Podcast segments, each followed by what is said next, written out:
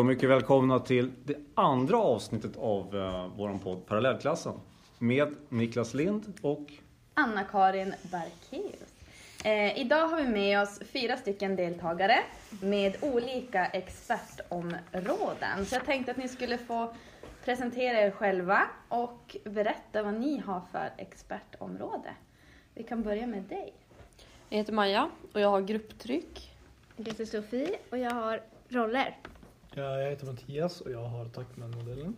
Jag heter Bidrik och jag har Fire-modellen. Mm. Välkomna. Mm. Varmt välkomna. Uh, vi är ju samlade här idag för att vi ska ju prata om ett case som ni ska få analysera utifrån era expertområden. Och, uh, så vi börjar helt enkelt lyssna igenom caset.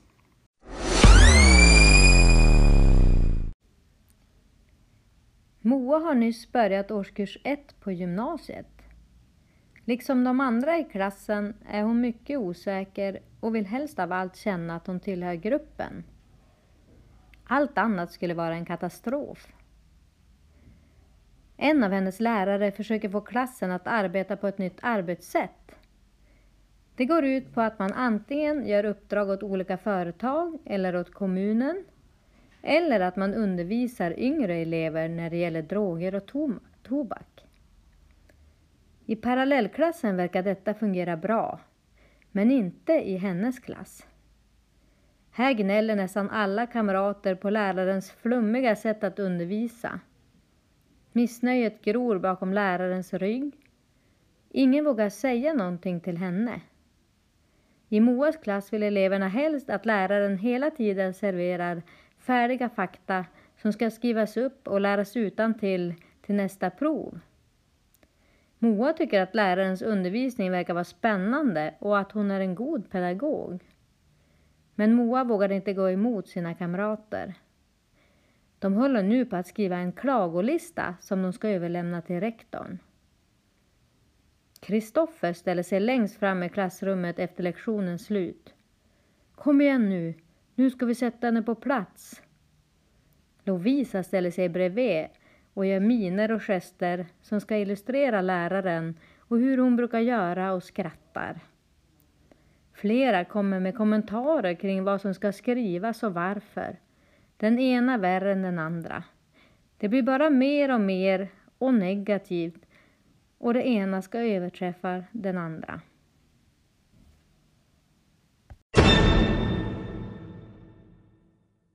Yes.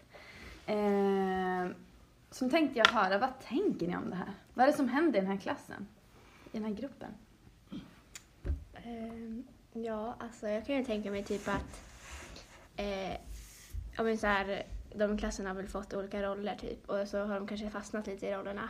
Typ den där Kristoffer, han verkade vara väldigt så här, ja, men den som vill ta initiativ och så driva och då kanske hans roll eller så har blivit så här destruktiva så att det är svårt för honom att ta sig ur den rollen utan han har som blivit den som driver allting.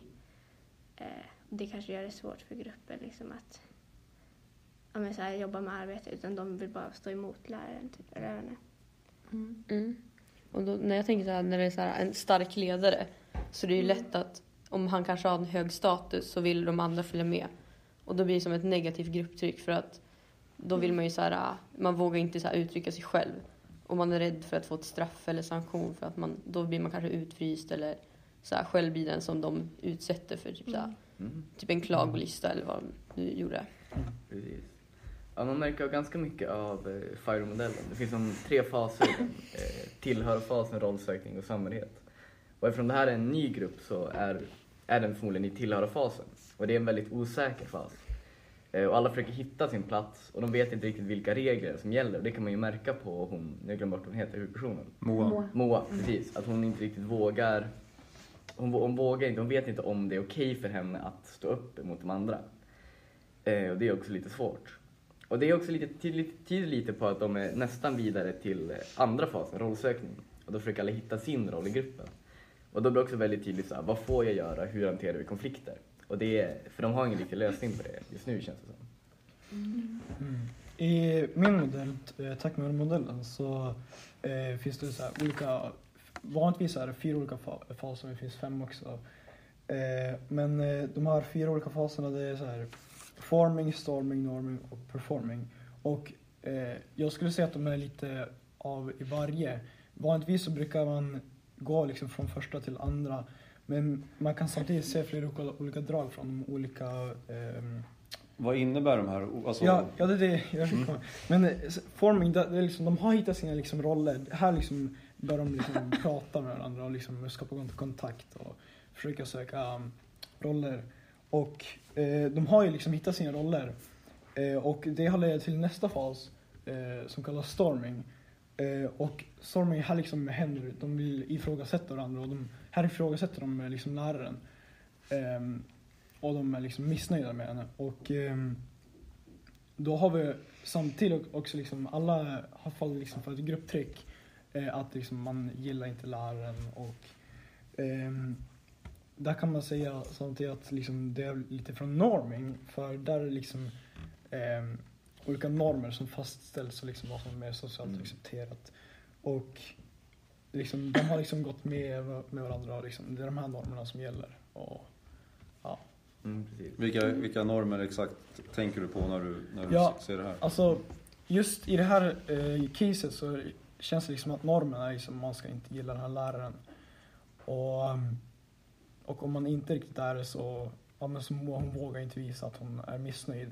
Så hon vill liksom, hon är inte för normen. Och ja, det var liksom, hon är lite så här stormig för hon är missnöjd med sin roll. Mm. Mm. Och det är lite det också som är den här... Eh, alltså är det en osäker grupp så är det ju svårt att våga Mm. stå upp i den gruppen. Liksom. Och det, Mm. det krävs att liksom... Eh, det krävs en trygghet i gruppen för att, den ska kunna, för, för att de ska kunna ta egna initiativ. Jag. Mm. Och det är lite svårt när de har varit med varandra så kort tid. Så jag tror att för att motverka det här så kan det vara viktigt att göra så här. Eh, typ gruppskapande Ja. aktiviteter. Aktiviteter tillsammans som Mm. bygger upp en Som till exempel? Eh, Som till exempel, ja, men inte vet jag, eh, lekar eller eh, att man åker på någon klassens dag eller någonting. Så att man liksom bygger upp en gemenskap. Mm. För att det kommer leda till att det kommer vara lättare att hitta sin roll och kunna sen ta sig vidare till samarbetsfasen som är målet för den här teorin. Och då Mm. har man mer utrymme för att eh, man är mer friare och kan ta för olika roller helt Mm. enkelt. Så tänker jag också med typ så här, med typ så här om, eftersom att grupper typ strävar för hög konformitet Mm. så är det typ lättare om man gör så här att man gör övningar där man får uttrycka sina åsikter.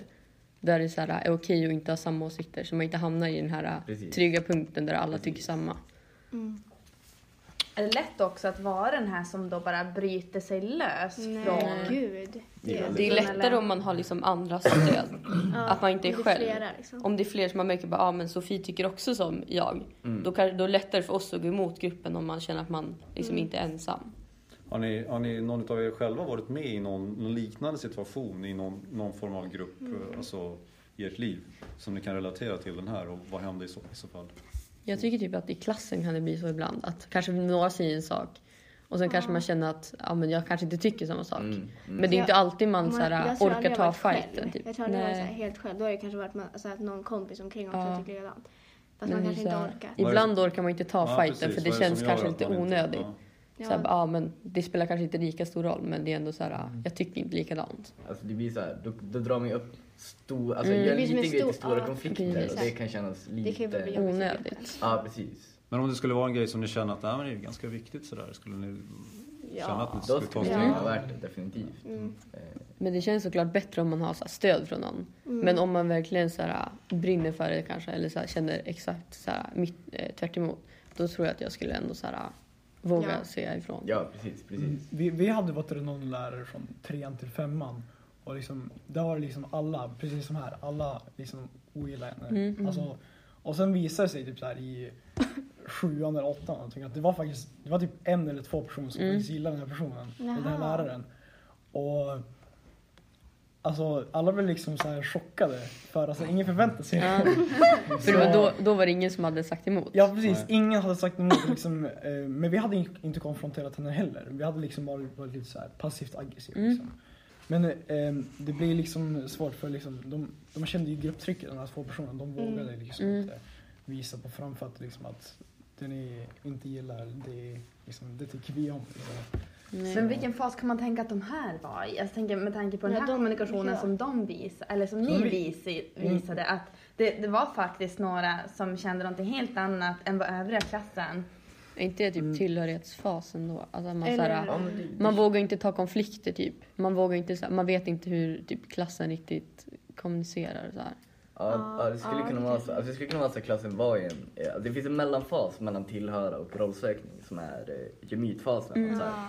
Alla får vara med och alla känner sig med men ingen tar några konflikter. Mm. Och det är förmodligen, jag tror att Ja, det det många, många klasser hamnar där för att ingen känner att så här, det är inte värt att ta konflikter, Nej. det var inne på Det tidigare. är typ liksom. så nästan lite grann tror jag. Ja, Alltså, vi- nästan i vår klass. Liksom. Ja, ja, jag, jag tror också Alltså, det är så att så här, folk är liksom nöjda fast det finns Inte. ändå... Men finns det en fara i det där för att, eh, att det kan bli, alltså ni säger så här, men de grejer som har varit kanske inte har varit så viktiga att kunna ta striden men kan det liksom bli någon form av snöbollseffekt? Att det, Ja. Jo men precis. faktiskt. Ja. precis. För, för det som är grejen då är att alltså, om målet med firefasen är att komma till samarbetsfasen, för det är liksom så här, då kan man alla hitta sina roller och de är också flexibla i sina roller. Det finns en stor flexibilitet.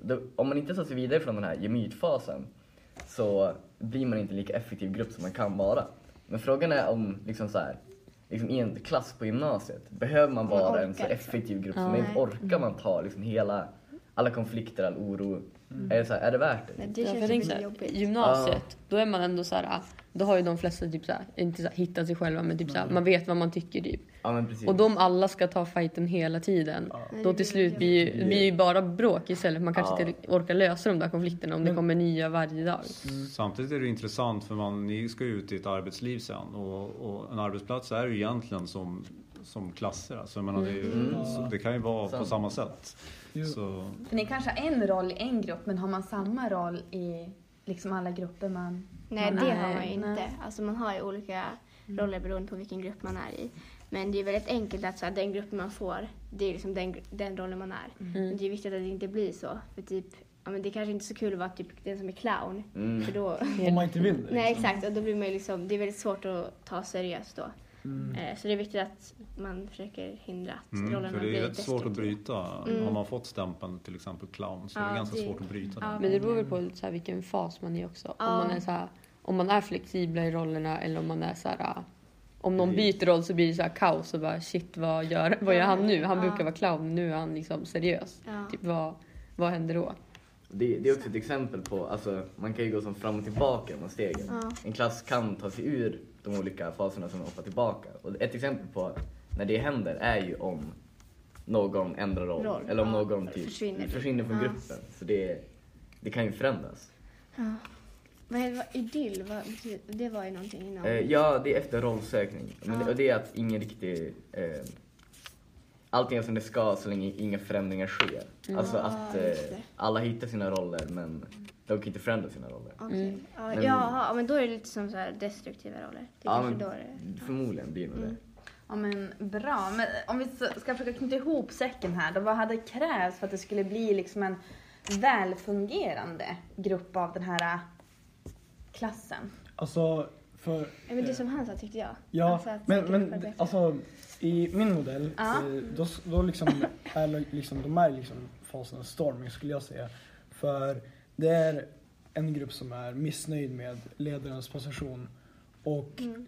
för att kunna ta sig liksom vidare och bli en bättre grupp då måste de kunna ta itu med problemen och eh, alltså liksom ha en konversation om vad liksom Precis. man måste bli bättre på. Ehm, så alltså det de egentligen borde göra det är bara att sätta sig ner, prata igenom problemet. Mm, Vad finns det för lösningar? Vad borde vi göra? Mm. Och Mm. verkställa. Liksom. Exakt. Och så tänkte jag också på att i, inom roller så ju vissa roller är ju mer betydelsefulla än andra. mm. Mm. Hur tänker du kring det? Ja, alltså ledarens roll är väldigt viktig. Eh, det kanske kan vara bra att det kommer någon annan slags ledarroll, alltså typ någon annan lärare och säger Mm. till så här att ja men fast nu är det så här det ska vara liksom. Eh, ja, jag vet Men det är typ... Det, det jag tänkte på var ju det här med att vissa roller har en mer funktionell roll ja. i gruppen. Mm. Att jag har som funktion att liksom vara mer kritisk eller jag har som en Mm. funktion att liksom driva oss mer framåt. Och med det jag tänkte på. Mm, mm. Alltså rent kommunikationsmässigt. Du var, Där. du var inne på någonting. Ja. Ja men typ för att Eh, att typ om man, det finns en i klassen som har så här, en stark ledarroll. Det behöver inte vara en lärare utan en elev som har en stark så här, ledarroll. Då är det ju lätt att alla andra följer efter för att den kanske har högre status. Och då kanske det är så här bättre att kanske försöka byta rollerna lite. Så här, bryta den här att ja, hon bestämmer alltid det här eller hon uttrycker alltid sina åsikter. Att typ så här, kanske vänja bort det lite. Att alla ska få vara med och så här. Så då sam- blir det mer positiv grupp, eh, grupptryck. Mm. Men samtidigt så, man skulle ju ändå liksom kunna utnyttja det här liksom informella liksom ledarskapet. Eh, då liksom man, om läraren också liksom har snappat upp att det är liksom den här personen som liksom Leder. Då kan ju leder. den prata med Ja precis, då kan en leda, eller så här, prata med, med eh, läraren liksom visa på att ja, men, vi är missnöjda med det här. Eh, Mm. Mm. och liksom, Ja, det kan ju vara som en medlare typ. Mm, precis, precis, Mellan, precis. mot läraren, det kan det ju vara. precis. Och det skulle, då skulle det liksom komma fram till läraren mycket lättare. Ja, men det är svårt om den kanske har jättestark åsikt och så hör den inte alla andras åsikt. Och så är det så här, Ja, en det som blir- pratar med läraren och sitter alla andra där och bara okej. skulle man, uppenbarligen så känns det som att det finns ändå elever i den här klassen som inte eh, håller med. med. Riktigt. I alla fall om man utifrån hur man ser på Moa och sådär. Hur skulle man då kunna alltså, våga ta steget till att ändå försöka lyfta upp den, den liksom... Men Alltså om de går tillsammans, för det, om det finns flera stycken då är det ju mycket enklare. Om de går tillsammans, Om de hittar varandra. ja precis, om de Precis. hittar varandra Det det och så går de som emot de andra. Mm. Men det är dock lite... Då är det så här, då Ja. måste hon ändå liksom ta tag och prata Ja. med någon som hon kanske tänker bara, ja men hon kanske tycker samma som jag. Ja. Mm. Man finns- måste ju ändå hitta någon Ja kanske. precis, vad finns det för risker med det anser ni då? Det är kanske att hon typ outar sig själv att, Ja, så här, precis. Och att vara emot. Ja, och om och då- den personen så här, men shit, hon är verkligen emot våran åsikt. Och då kan ju hamna utanför gruppen. Ja, alltså, precis. det, det blir Det blir Då blir det sanktioner, typ att hon blir utfryst Mm. kanske Ja. eller blir så den som nu får all kritik mot Ja sig istället för att hon, hon sa läraren. fel då. Ja. Exakt, ja, det kanske blir hon istället för läraren. Mm. Det är ju riktigt illa. Ja. Ja, Men jag tror att vi måste börja avrunda där. absolut. Ehm, Ehm, Stort, jättestort tack för att ni kom hit idag. Mm. Eh, ja, då säger vi hej då så får vi eh, hoppas att ni lyssnar på nästa avsnitt också. ja. Hej då!